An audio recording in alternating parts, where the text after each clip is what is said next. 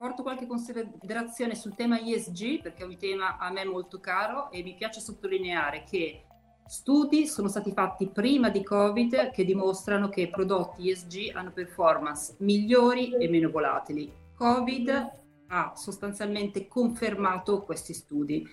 In particolare, come veniva accennato prima, all'interno dei fattori ESG la ripresa sarà possibile facendo leva sulla S di social, quindi diciamo c'è stato un, cambio di eh, prospettiva, mentre prima di Covid parlavamo tutti di environmental, adesso è importantissimo il sociale perché è eh, quella leva che ci permetterà di fare una uh, recovery sostenibile. Per quanto riguarda il sociale, l'altro elemento è che deve avere un impatto, quindi veniva accennato prima, cioè va misurato, non è solo una questione di marketing.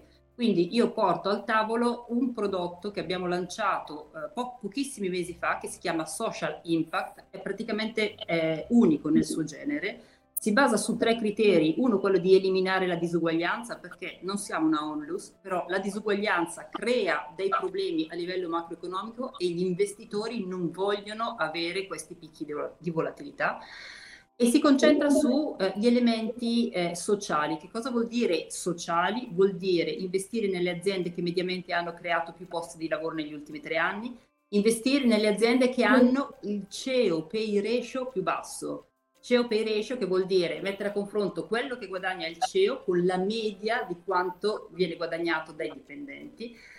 Investono in eh, aziende che hanno la percentuale di donne più alta nel consiglio di amministrazione, in quelle aziende che dedicano più formazione, ore di formazione ai dipendenti e che, udite udite, pagano più tasse. E il terzo criterio, il terzo criterio importante, quindi oltre alla disuguaglianza, ESG con particolare focus sul sociale, è quello proprio dell'impact, nel senso che bisogna poi eh, esercitare eh, effettivamente fino in fondo questo eh, controllo che viene fatto tramite il voto nei CDA, quindi l'azienda, l'asset management va nei CDA e dice, ha il coraggio di dire eventualmente questa practice, questa policy non va bene perché non è sostenibile e non è sicuramente affare eh, di poco conto o facile da porre in essere.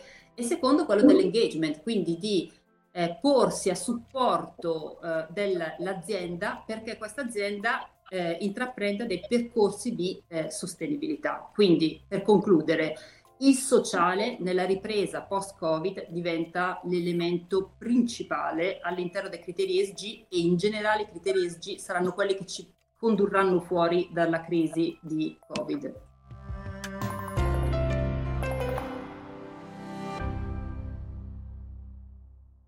Presente registrazione audio ha finalità meramente informative. Le informazioni in essa contenute non rappresentano un'offerta di acquisto o vendita di prodotti finanziari, una raccomandazione di investimento e non sono da intendere come ricerca in materia di investimenti o analisi finanziaria. Le opinioni espresse riflettono il giudizio di Amundi al momento della loro diffusione e sono suscettibili di variazioni in qualunque momento, senza che da ciò derivi un obbligo di comunicazione in capo ad Amundi. Non si garantisce l'idoneità a qualsiasi scopo di investimento delle informazioni fornite, le quali non devono essere utilizzate come unica base per assumere decisioni di investimento. Eventuali dati riferiti a performance passate non sono un indicatore attendibile di performance attuali o future.